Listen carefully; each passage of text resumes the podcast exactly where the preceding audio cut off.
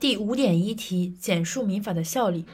五点一题指的是在原有的这个背诵清单的基础上，第五题和第六题之间增加了一道题，就是顺次五点一、五点二之类的。然后这道题的民法的效力呢，分为三方面：一方面是时间效力，一方面是空间效力，一方面是对象效力。这道题的背诵逻辑呢，是用内在逻辑的方法。第一点，民法在时间上的效力。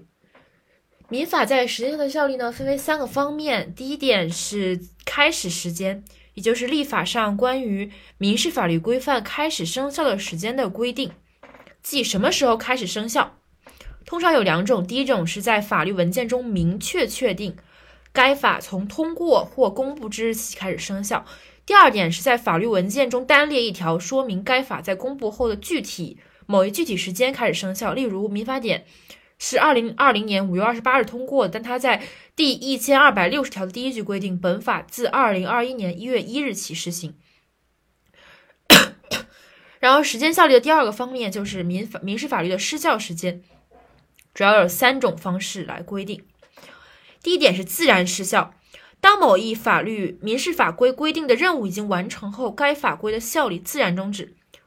第二点是在公布新的法律时，明确宣布以前的同类法规与其相抵触的部分效力终止。第三点是修改并重新公布实施新的法律的同时，宣布原法律的效力终止。然后，时间效力的第三个方面呢，就是民法的溯及力问题。民法原则上没有溯及既往的效力，但在例外情况下，民法也可以具有溯及力。这些例外情况呢，一般是在司法解释当中说明的。在呃戴环宇老师的这个讲义当中呢，有几点列举，例如说高空抛物啊，例如说呃继承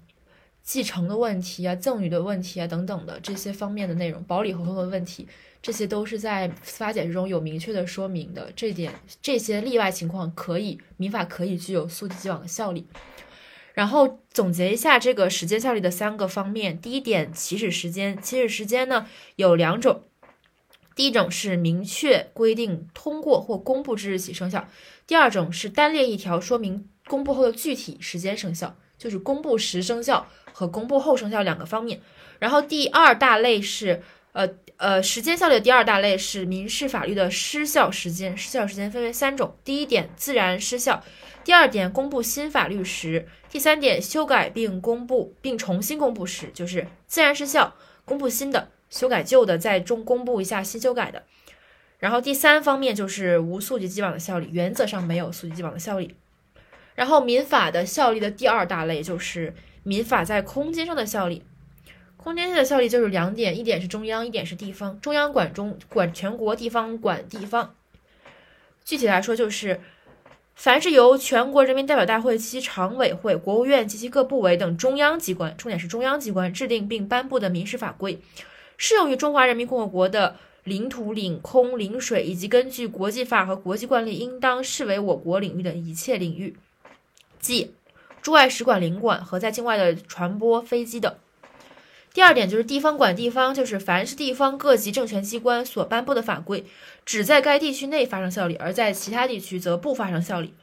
然后第三点是民法对人的效力，也就是对对象的效力，分为三点。第一点是针对居住在我国境内的中国公民和设立在我国境内的中国法人及非法人组织，